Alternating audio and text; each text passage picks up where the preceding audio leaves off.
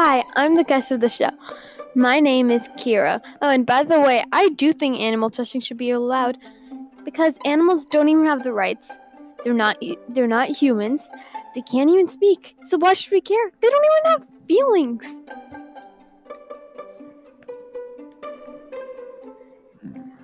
This one's podcast is sponsored by Emirates. Thank you for sponsoring this podcast and please go fly our airline. We have good food. We even have chicken. Like what's like chicken?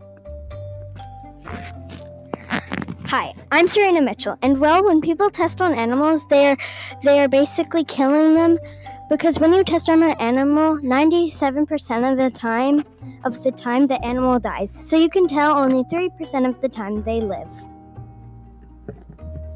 Yeah, 3 is a big number. So the animals actually live.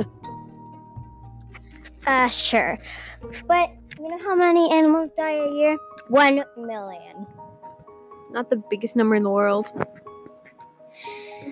okay, think what you think, Kira.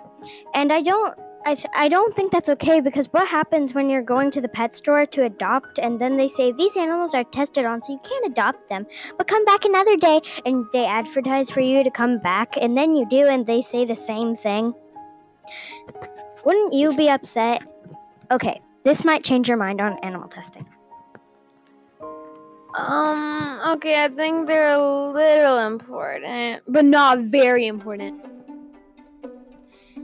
And when an animal is tested on, it only works 8% of the time on a human. So then why are we even using animals? We should be using humans. No, wait, just not me. Any other human, just not me. Wow, okay. But that is all for today, people. See you next time on OSN News. Yes, follow our Instagram.